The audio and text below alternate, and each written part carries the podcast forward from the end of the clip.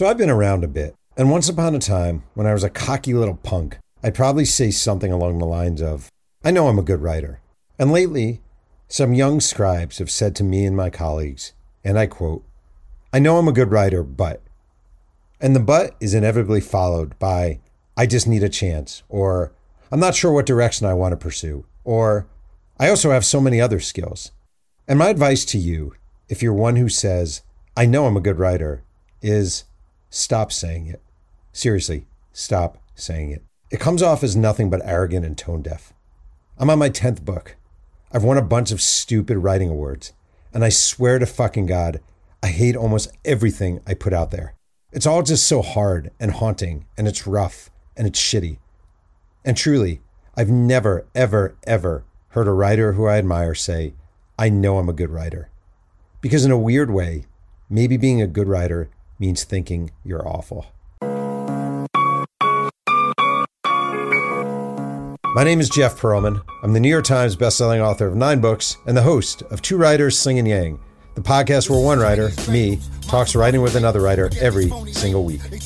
Today's guest is Kate Fagan, the former ESPNer, the recent Meadowlark media hire, and the author of a fabulous new book, All the Colors Came Out A Father, a Daughter, and a Lifetime of Lessons, that delves into her late dad's ALS. This is episode number 215. Let's sing some yang. Dad, your podcast sucks. You're losing your hair. All right, Kate. First of all, thank you for doing this. I feel like um, we probably have a million different people we know in common, but this is a first uh, a first meeting. So uh, your book, uh, All the Colors, came out. It's funny. A friend of mine said, "Kate Fagan, great writer, great writer." Blah blah blah blah blah. And um, I was flying, so I went and I bought your book. And as you can see, uh, listeners can't see, but you can see on a vomit bag, on my airplane vomit bag. they still have, have those? they do, apparently. They're good for bookmarks and taking notes. And I have the words on top of uh, the top of my vomit bag. I wrote, Why would you want to share so much of your life? Underlines, question mark, exclamation. And the book is about uh, your relationship with your father who had ALS and died of ALS somewhat recently and sort of in a way you're returning home and also your reevaluation of your own life and i did keep thinking why would someone want to share so much of their life in a book answer that question i think this book is probably the the product of i actually think it might be the product of coming out and having written a book years ago that was a about me playing on a college basketball team and realizing I'm gay. And once I, and that, that was my first foray into telling a personal story. And you think when you, when I was doing that 10 years ago, I, I felt like I was taking a chance that telling the story of coming out and the, the obstacles and the interactions, I was taking a chance that other people would relate to it and find their own story in my story but I wasn't sure that was going to happen. And the feedback from in the little world that that book was written for, like women's college basketball, in that little world, there were so many former players who felt so seen by that book. And so I really took from that experience that these small, sometimes very small details of your life, or in the case of this book with my dad, these big experiences that I'd already had that experience of sharing it with people and feeling that there was a ton of benefit in it not just for them uh, you know all, we all say like oh we want to help people. And not that i don't want to do that but i try to be very honest about my motivations. And in addition it was very it's very helpful for me. So when it came to this book if i hadn't had that past experience i'm not sure this book exists. I probably just i probably at that point in my life 37 years old think i'm not gonna I'm not to dive into this big of sharing, but I, I had been incremental along the way. When I'm actually, I, this this podcast goes in a million different areas. The book you uh, you wrote, which was your first of three, was called "The Reappearing Act: Coming Out as Gay on a College Basketball Team Led by Born Again Christians," which That's is a subhead for you. The subhead is the best freaking subhead of all time. I'm not kidding. It, I'm, I actually mean that. That is a subhead that makes you want to buy a book. Um, I imagine when you wrote that and when it came out. Tell me if I'm wrong though your former basketball teammates at the University of Colorado must have been like, what the flying fuck is this? Like, were they? Oh, yeah. And when you say former, former, that is the key word in that question because those relationships well one they didn't survive the coming out process because they really were dedicated to their religion but when i then wrote the book about it it's like i i you know i touched the third rail when it comes to i'm not even sure if that metaphor applies for this but it's like i it was the unwritten rule that you don't you know you don't write about team experiences unless they're positive kind of thing so yeah i'm i'm persona non grata with most of most of that team, but they're still born again fundamentalist Christians. So I'm not that upset about it. Wait, I'm curious. Again, I jump around a lot. What was your best yeah. response reaction from that book from someone?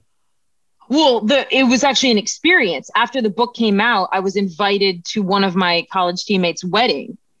And there was like 8 to 10 of us there who were on those teams and one table of 6 who were all still religious at a wedding didn't talk to me. Like, and we were seated in the table next to each other, and I went the whole wedding without speaking to any one of them. And like, whenever I would walk somewhere, they would kind of turn their backs to me so that there was no reason for us to interact. So that's pretty much the um, the, the physical manifestation of the impact of that book on those relationships. When that's going on, is there a party that gets it? Like you're like, I get it. You're mad at me. Like I understand why you're mad at me. Or are you more like, fuck all you people? Um, now I would be more both of those things. Like, guys, fucking come on. But th- when that book, this was 10, 11 years ago, maybe like I was 29, 30 when that book came out or whenever it was. And I just wasn't yet ready to be so I was I was still at the point where I wanted to write the book, but I didn't want to say the things to them. Whereas now I I would do both of those things. Right. So did that yeah. experience you feel like that experience hardened you hardened might be the wrong word but sort of allowed you to see the benefits the pros and cons etc of putting yourself out there and writing a book like all the colors came out yeah I, I think that it it opened me up to the idea that writing so deeply and personally and trying to be as brutally honest as I can be about the things I think and say that it one makes me feel less like a monster because I think we all have things that we think and we're like, wow, did I just think that about that person or this this situation? I think it really got me to a place where I feel that writing, I'm in this place where writing personally, personally and deeply makes me feel more connected to humanity. When you write a memoir and it's really, really personal, and you're writing about your dad, and it's really, really personal. I feel like you do this something really well with this book, which is it's not just like it could easily have been an ode to your dad. Like it easily could have been an ode to your dad. And that would have been a perfectly nice, fine, whatever thing. But it really isn't. It's a lot of like self doubt and kind of self loathing. And there's a part where you actually question you're sitting with your dad and your dad is ALS. And you're almost wondering, am I being this way because it's a natural thing to be caring for someone you love. Am I being this way because I'm imagining myself in a movie and this is how you're supposed to act when you be that way? Like it was multiple layers of sort of in depth thinking and oftentimes self loathing. I know it's a big, broad, fat, weird, not very good question, but like, how do you even get to that point where you dig beneath the surface and you're able to express it in words? Well, when I started the process of writing this book, which was very soon after my dad's death, I asked my mom if she would, if she thought, if she would be okay with it and if she thought my dad would be okay with it about two, two and a half months after he died. So, really soon, right before the pandemic, right before the pandemic hit, a couple months after he died. And I think one one of the many reasons I wanted to write the book was that I was kind of mad at the books and media I had consumed that shaped how I behaved during that year with my dad.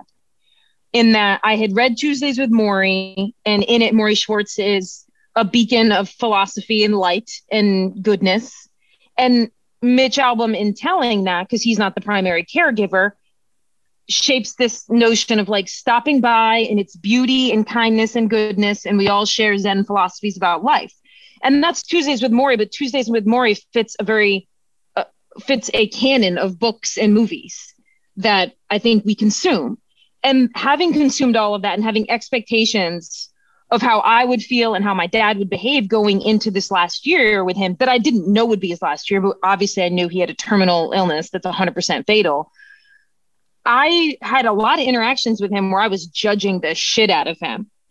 And where I felt like the things I was thinking about and doing while I was in these moments with him were too meta and shaped by culture and all of these different things. So the reason I in, in answering your question, I guess what I'm saying is that I spent a lot of time trying to get at how I was feeling and why I was behaving the way I behaved because I didn't I had never read a book that really tried to share those things. I'm sure they exist. I'm not saying I've written a book that says things for the first time in human history. It's just I hadn't read any of those. I hadn't so I've definitely in the in the kind of cliched way I read, I wrote the book that I would want people who might be facing situations like this with loved ones. I wrote the book that I would think would give them like a play by play manual of what might happen, ways people behave, things you might think that not enough people are telling you or, or talking about. I'm kind of fascinated. The Tuesdays with Morrie, are we doing a disservice in a way by presenting sort of end of life stuff, blah, blah, blah, as this, you know, I read it too, Tuesday morning, like this jaunty little, you know, look, here's this guy and he's going to give you life lessons and everything's going to be great and blah, blah, blah. Is there a, a level of disservice to that or is it, is that going too far? I think that's going too far because I do think it has its place, but like I try and write about in the book, like at the end with my dad, where a lot of the things we're talking through in his final 48 hours are like fights we had as opposed to just the the beauty and you know philosophical nature of what it might feel like at the end of your life. I think what tuesdays with morrie doesn't do is give you the texture and the darkness and the bitterness along with the pearls of wisdom which uh, so I, I think that it's nice to have this place where you can have the pearls of wisdom but i think when then when people go forth and they find themselves in these situations they can't help but measure themselves against the Pearl of Wisdom book, like the very pure, beautiful Pearl of Wisdom book. And like, that's not, that book is a, a very specific slice of something that is clearly not even trying to be the whole. Do you ever see the movie Parenthood? Yes, back in like the late 90s. Yeah. Yes. There's a scene at the end of Parenthood when the last scene is they have a baby and the dad walks out and he says, he takes his mask off and he says, my wife is fine. It's a girl. It's a girl. And when my daughter was born, all I wanted was a parenthood moment, right? All I wanted was that parenthood moment.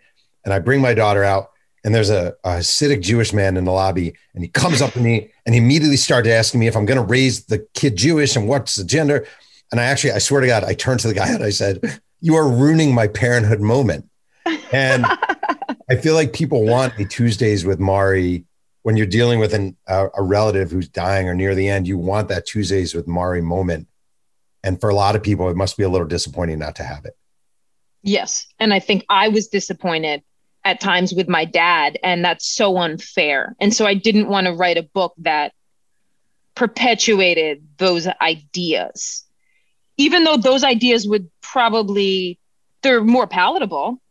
Right. I mean, more people want to buy a book that just shows you the easy end of life care that is all about acceptance and beauty i mean that's what we that's what we'd rather read about than the shit that comes along with it. Wait that is so interesting. If you'd written this book and this book were all about lessons from my dad in his final days with als and then he closed his eyes for the final time and i felt the tap of an angel on my shoulder like you would quadruple your sales and you'd be Oh, and then if at the end you said like, and then you realize that being gay wasn't important, you'd be on the Christian speaking circuit for the next 25 years eating caviar. You'd be money times thousands. that's right. That's right. Russian caviar. Yeah. I mean, there, there's so many things that I've realized now that that I did in this book that I think I I wouldn't want it any other way, but it makes it less sellable. Right. Uh, you wrote on page 142, not that that matters. You were talking about when your dad was in a very bad place, he had the option of whether to get a trach tube, which would have ext- uh, would extend his life. And you wrote, um, maybe this helps explain my reaction on that walk with my mom. I felt conquered. When it came to my dad, I wanted to run the full course with him. Hell, I even wanted to run that extra bit. But a ventilator, that would extend the course another 10 miles. And if he did that, I would have to stop running, look down at my watch, and see a fractured number. If that happened, it would feel like I hadn't shown up for him at all. I was angry at him for this. That's not fair. And I know it makes me seem selfish, but honestly, I was angry. Instead of being the daughter who played her heart out until the end, I'd become the daughter who gave up, who didn't have the stamina. He's going to steal something from me. It's fucking so freaking good. This is a little geeky of a question, but like you're going through these emotions in the moment of, of your dad's uh, illness and then ultimately passing. Are you taking notes as this is going on? Or are you just, I mean, a memoir obviously relies a lot on memories. Are you just relying on memories and sort of thoughts as you're writing? I didn't take any notes because until after my dad died, in the weeks after, I started to write things down and started to outline what I thought the story was. But until he until he died, I didn't think I was writing a book about him. I mean, of course, I'm a nonfiction writer, so there is a chance that as things are happen, I'm filing them away. But the thing, the thing with ALS and with a lot of the stories in the book and the moments in the book is that it's such a repetitive disease in that the conversations I'm having with my sister or with myself or with my mom, we have them every fucking day for six months because it's 100% fatal and you get to a certain point where you know where this train is headed. You can not live in a different world where maybe it's going to stop spreading. It's like this thing is going toward a finish line. And so a lot of what i write about in the book and the emotions i'm feeling i didn't feel them once. It was every time i went home i went out to starbucks with my sister and we just downloaded about how fucking crazy it is that we're still in this place that we're in this kind of trapped limbo and that it, we could be in this forever. So I think the book benefited from from the fact that some of these emotions were became embedded in me because I felt them for so long and I had so many conversations about them. Is there a part of you because you're so you again you question yourself a lot, and I was wondering like when you're pitching the book or when you're going to your mom and saying I'm thinking of writing this book, is there a part of you? And I'm not saying this you should feel this way at all, it just seems like something that might have crossed your mind. Like, is there a part of you that's like, am I taking advantage of my dad's death by writing a book about my dad's death?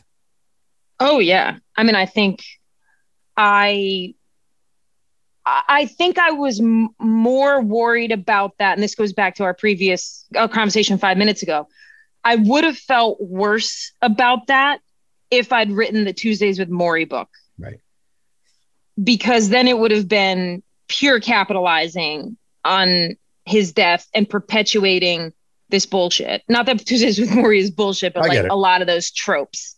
Um, but because I I didn't think I was doing that, that I really I really do feel like I read I wrote a book where I got to live with my dad for a little bit longer by writing all of this and writing these stories. And I genuinely felt like I captured something in the book. It took away some of that feeling. And it also helped that my, I talked I explicitly said that to my mom when I asked her if she thought it was a good idea, if she would be willing to help me with it. I think I explicitly said, I don't want to feel like I'm capitalizing either. And she was like, you know, your dad, my, my dad like loved ESPN. He loved doing radio hits with me when I was at ESPN. He, there was no part of me that thought he would think it was exploitative, exploitative. He would have thought, that's right, fucking honor me. so all of those factors help mitigate that kind of that that kind of weird nonfiction. I'm taking people's lives and making money off of them. I just love. I really mean this. Like, um, I've been saying this to my kids a lot lately.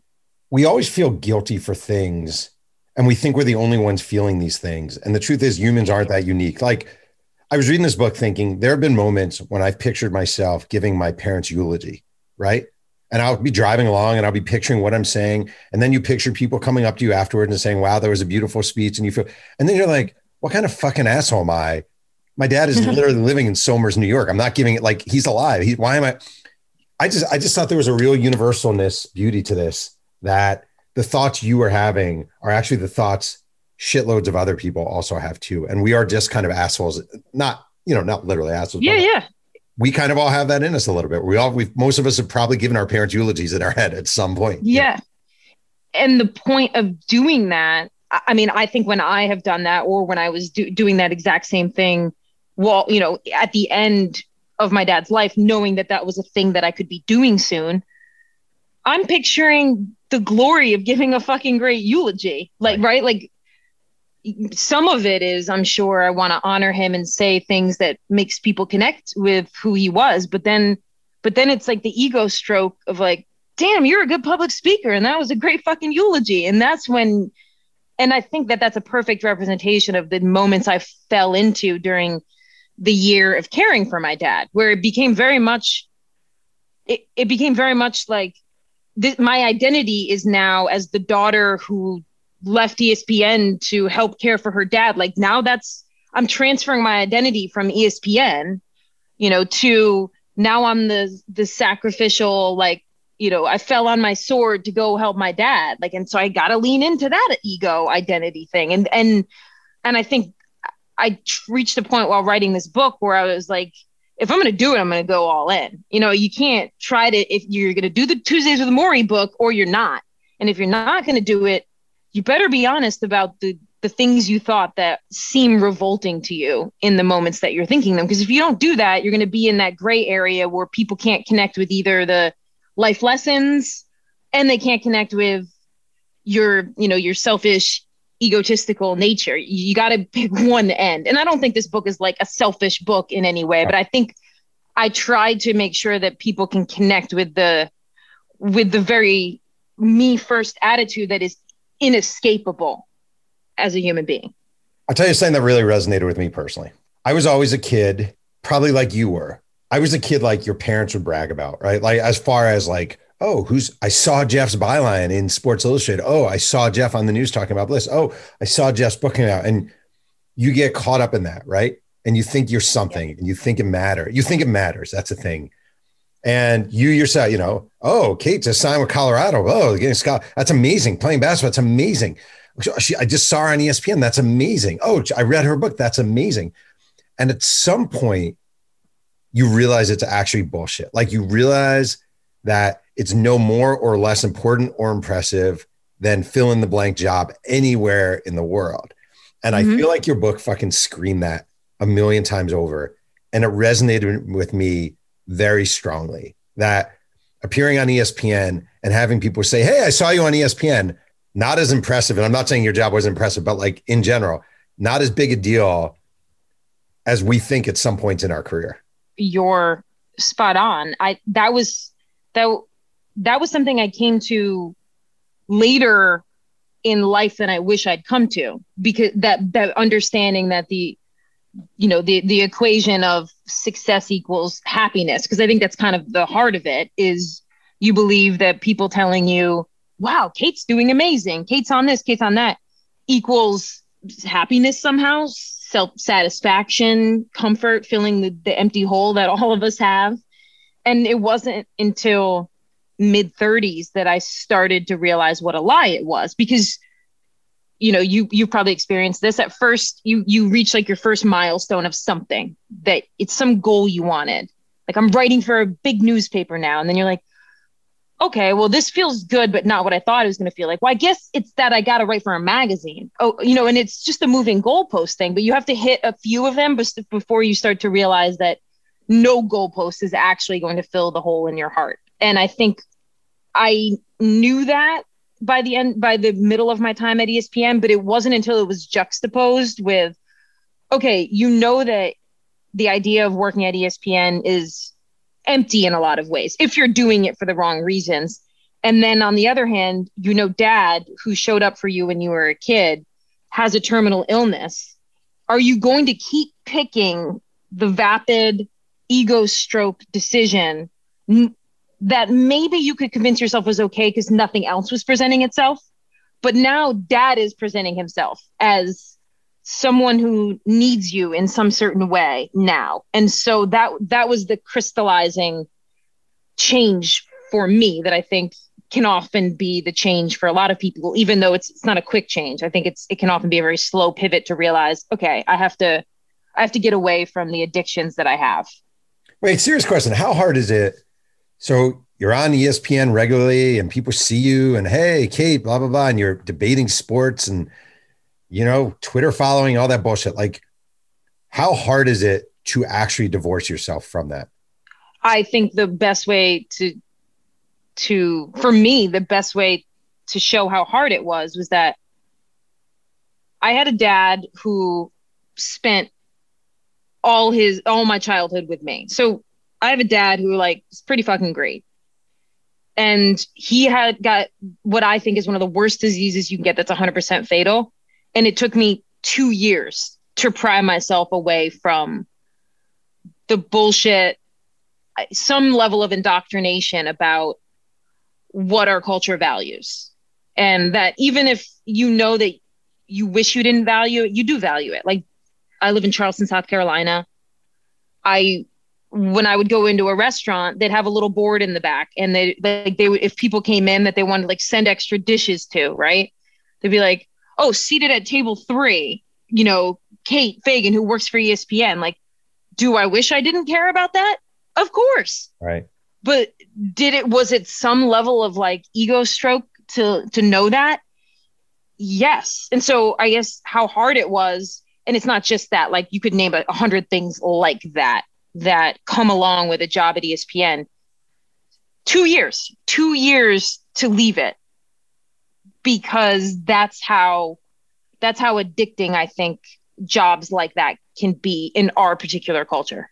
Once removed is it really easy to see oh that wasn't so hard? Or is it do you are you sometimes watching espn and you have the shakes because why i should yeah. be out no no the the moment i was certain i was leaving i was done like i couldn't be done soon enough and i once i got on the backside of being done at espn i was like how did this take me so long to finally separate from it. I mean, I even had, and it, this is not an ESPN thing, but I think it's a this culture thing.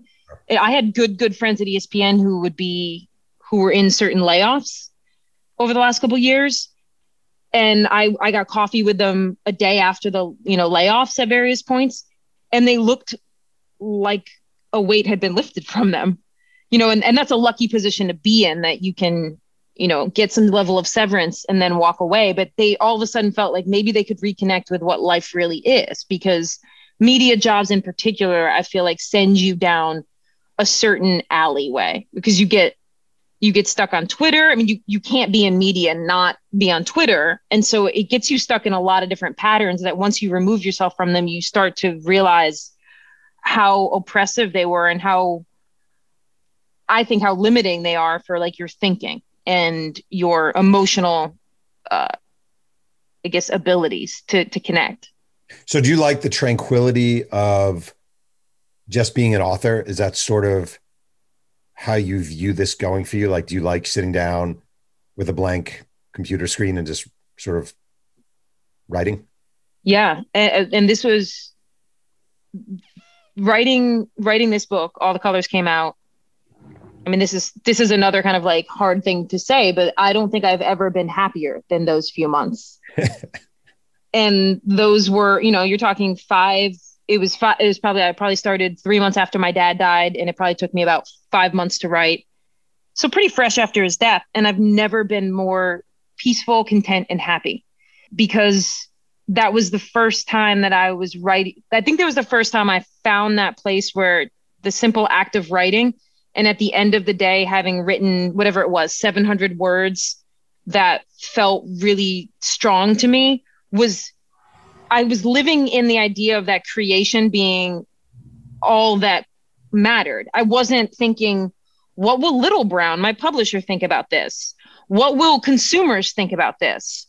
How many books will i sell? Like i wasn't even thinking about any of that. I was just very happy to be living in a memory of my dad and writing it in a way and you know this as a writer doesn't happen that often where you're like the idea of it in my head is being reflected almost exactly on paper and being able to reach that place consistently while writing this book was an experience unlike anything I'd had before. And so I told myself that's all I wanted to do from then on out. Of course, I had the fear that I would joke with my mom. Uh, and she and I have a great relationship. I'd be like, I don't know what my next book will be, but maybe you need to die. I mean, jokingly, right? Like, because I was like, well, how how am I going to reach this place of really feeling connected to my writing again? Again, that that was a very dark joke, but like these, this is the it. joke we would have with each other. Um, but then life happens, and like now I'm working for a media company again. It's a different media company, but I I think it's hard.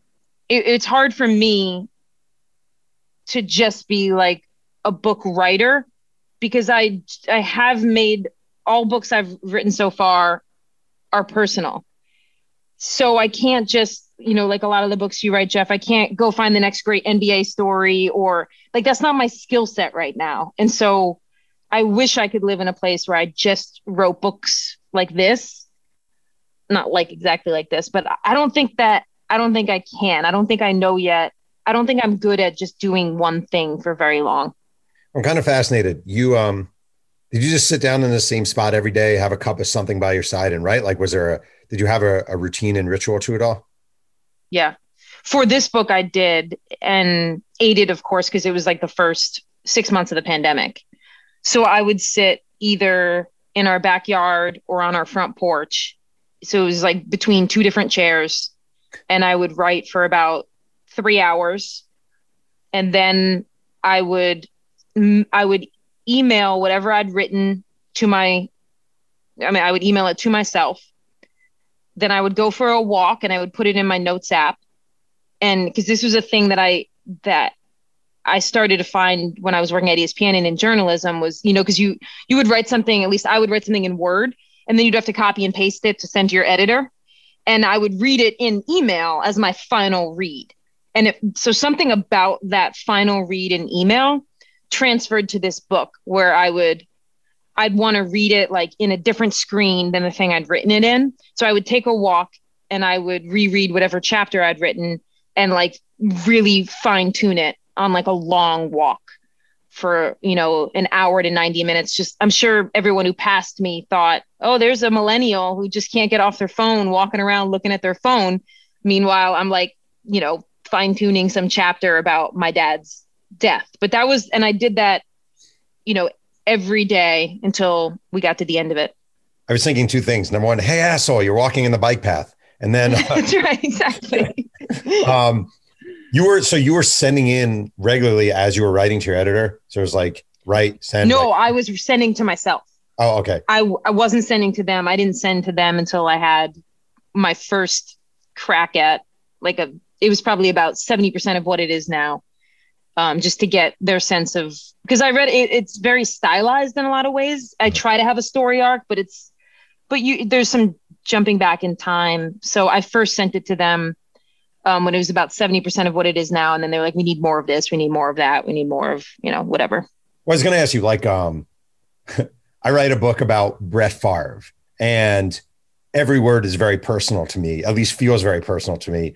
And it's Brett Favre you're writing a book about your father who passed of ALS and you're sending it to an editor and the editor's like, you need more of this, you need this, this. Is your first impulse, fuck yeah. you, this is perfect? Or are you open to suggestions of someone? I'm probably down the middle on that.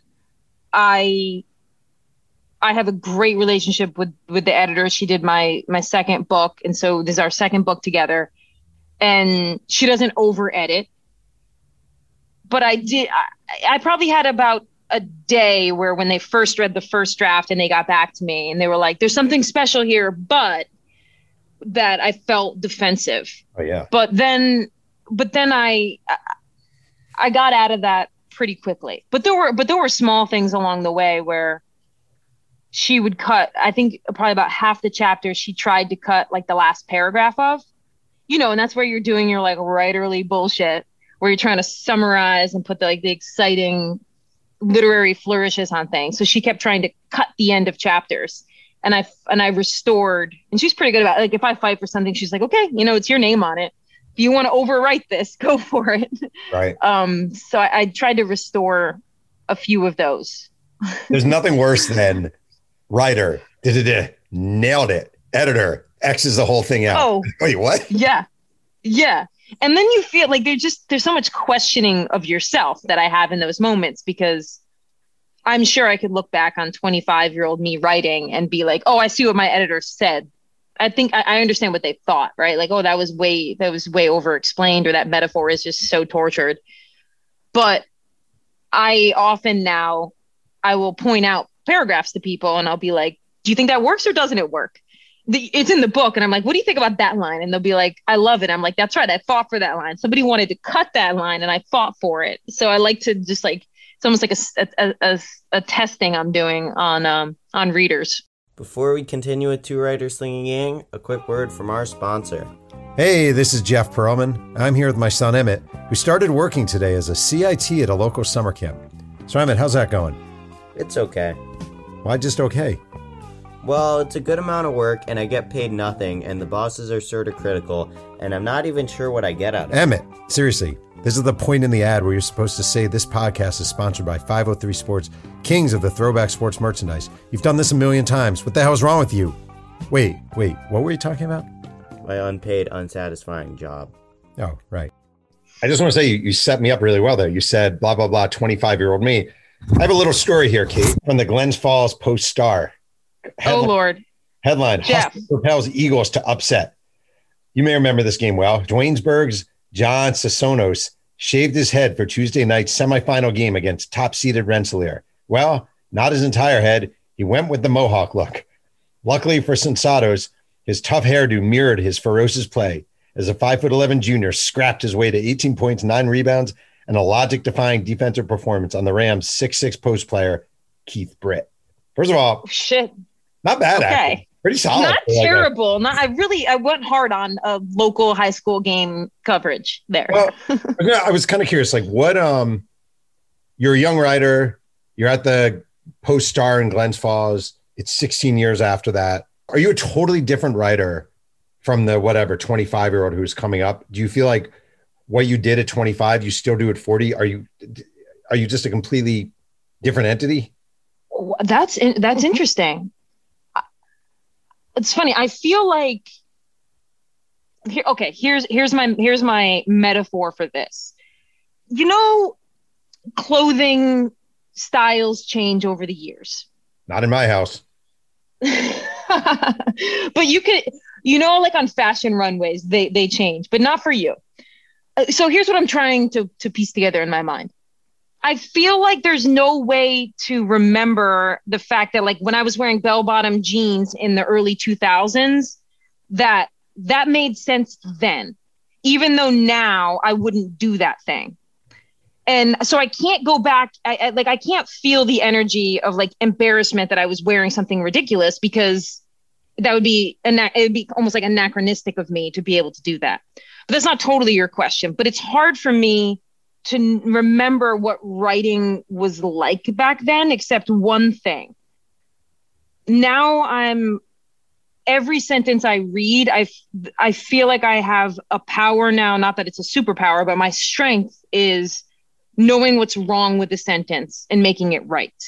I don't think I have um, great powers in terms of like the beautiful, perfect metaphor that certain writers can execute and I don't have a great imagination for fiction. Mm-hmm. So I, I, what I don't remember doing back then when I was writing about uh, Duanesburg and the Glens Falls Post Star, I'm not sure I would have been able to like analyze sentences and strengthen them to their to their strongest ability. And that's the one thing that I think I do now that I that I'm better at. Wait, I'm kind of fascinated by saying I didn't even think of asking you this. Um, you played college basketball, Division One college basketball, high level basketball. I did not. Are you, are you at an advantage over me when it comes to writing about basketball? Like, whenever I watch former NBA players analyze a game, I always think I'm learning nothing from you that I couldn't say myself. And that, that doesn't mean you don't know more than I do. I just feel like you're, are you at an advantage understanding basketball to me, or is that an overstated thing? I think that's overstated. I think the advantage I probably had and this is a ch- tangential advantage when I like when I covered the Sixers for the Philadelphia Inquirer for three years. I think the the players had more respect for me than they would have had for random 50 year old white dude journalist. Not right. that you're 50, I'm just saying like this average sports writer dude. So I don't think I had an advantage like, oh, the pinch post at the elbow. Yeah, I can see that and no one else can see that. Or I understand spacing better. I mean, maybe there's some part of your brain that if you have if you had a basketball brain and you played it at a high level, things are more cinematic in your mind and maybe you have an advantage in being able to describe that cinematic movement because you've lived it so much mm-hmm. but other but i think that's very that's not about me playing that's about just the way a brain works. And that brain could work that way for a lot of different people not just an athlete. But i think having been an athlete gave me more access to players than coming in not as an athlete. That makes sense. Wait i'm actually fascinated by something. 2009 2010 oh god. covered, you covered the 27 and 55 Philadelphia 76ers, coached by Eddie Jordan. And that season was interesting because a certain Allen Iverson, age 34 and quite reduced, returned to the Sixers. Yeah, yeah. Uh, what was that like to cover? The return of AI. I wouldn't have remembered their exact record, but that season was a train wreck. And I had I hadn't ex- I loved Philly, but I hadn't experienced what a Philadelphia excited about a team looked like because before that season they were the, an eighth seed and they played the Miami Heat. You know, so it's like I hadn't I hadn't felt at the time it was the Wachovia Center. I didn't know like what what these Sixers teams back in like the early 2000s with AI, like what that must have felt like. Mm-hmm. And AI's return, his return game, the place was sold out. The first time it had been sold out since I'd been a beat writer so that part alone like the elect the electric nature of the arena i hadn't felt before and so it was a cool little glimpse into what philly fandom can be and just separately witnessing the ongoing drama that is allen iverson up close was fascinating and your own behavior as a, a sports journalist because i i remember distinctly Allen Iverson's introductory press conference, really, he's so heartfelt and he really connects and you feel his presence and his like heart in everything he does. And you're like, oh, he's invested in this. Like, this is an opportunity. There's a chance for him. And then the that game that I'm mentioning, the opening game at the Wachovia Center, he's not there on time. And you know, you know because you're back then you had pregame locker room access, and Allen wasn't on the court, wasn't in the locker room, and then you see him walk in you know about 50, you know 55 minutes before tip when guys have been there 2 hours before tip and everyone just kind of looked around and the the Sixers staff and personnel were like can you just do us a favor and not write about this? And and I and I didn't no one no one wrote about it because it just felt like it was this moment and this thing and we didn't know why he was late. But so it was like small little things like that that i'd never that had never happened before. But it was like a glimpse into what covering those 2000 those early 2000s teams probably w- was like. Interesting question. In hindsight should you have written about it? I don't think so because i think because uh, i'd written other things about that team that in retrospect now i feel like was more about youth and trying to be like the ball busting truth teller. And and i and some of that was motivated by my own like ego and the truth but like my own ego. And i think that with that moment i think there was a, a place to allow some grace for him and for the moment for philadelphia and for the opportunity that we could either like write some snarky op eds like Allen Iverson late to his first game back, or we could just just step back and see if like this beautiful moment and this return to a city that loved him could just sometimes you just want to let some beauty happen in the world and you don't want to have to be like the snarky newspaper writer who shits all over it just because someone was seven minutes late. Was it pretty obvious that the Iverson return was not going to be a long lasting show? considering that was the opening night and he was late, yes. and it went very quickly downhill from there. So you know, I think, and that's part of why I, I think not writing about it was the right decision. Cause like if it was going to go downhill, it was going to go downhill. And we didn't need that moment to tell us. And, and there was like a steady stream of he's going to miss this game. He's going to miss that game. He's doing this. Actually, he's not playing the rest of the season. I think he only played in some, you could look it up. You're there. Like he, he only played in a few games before, for personal reasons, he took the rest of the year off. Yeah little AI talk. You can tell AI stories for days and days and never get old. Oh yeah, never. Yeah, I just want to say real quick. When I was at Sports Illustrated, they signed me an AI story, and I um, I wasn't covering basketball, but they, and I went down, and the first day I showed up at practice, and they said, "Yeah, you can talk to Allen Iverson." And I walk in, and he's literally on the phone going, "Bitch, I told you, blah blah." blah. He's screaming on the phone, and I'm like, "Okay, I'll come back later." The next day I show up, he blows me off. The day after that, blows me off again. I fly on the road to travel to get him. He blows me off the third time. Finally, Billy King, the GM at the time, says, um, he's like, Have you got it's the last day I'm gonna be there? He's like, Have you got an AI yet? I'm like, uh, no. He's like, come with me. The game is over. It's in Orlando. He takes me into the magic locker room. Billy King walks up to AI. Allen Iverson goes, Where's this Sports Illustrated guy? I raised my hand. I'm like, me. He's like, walk with me. We start walking. He's going to give me time walking from the locker room to the bus all of a sudden, while we're walking, Warren Sapp of the Tampa Bay Buccaneers jumps out of nowhere. They start talking. We get to the bus. The motor's running. The bus is waiting to leave. Larry Brown literally walks by us, gets on the bus. Iverson turns to me and goes, All right, what's your question? And I'm like, Don't worry about it, man. He's like, Okay, see ya. And he jumps on the bus. I sit down to write this kind of, I decide I'm going to write a piece about me getting blown off by Iverson, which is very baby. Yeah. Yeah my phone rings. It's a Phillies PR woman. She goes, "We got AI on for you," and he gives me like 45 minutes of awesomeness, and I ended up not. Oh my god! You okay? So now we're gonna swap AI stories okay. because I went uh, the year after he played for the Sixers, the return we just talked about. He signed with a team in Istanbul, mm-hmm. and I fly to Istanbul to write the AI is in. You know, he's not exiled, but he's playing in Turkey. Mm-hmm and I want to know what this is like. And so I'm oh, it's a quick trip because newspaper budgets are going downhill and I'm there for like one full day.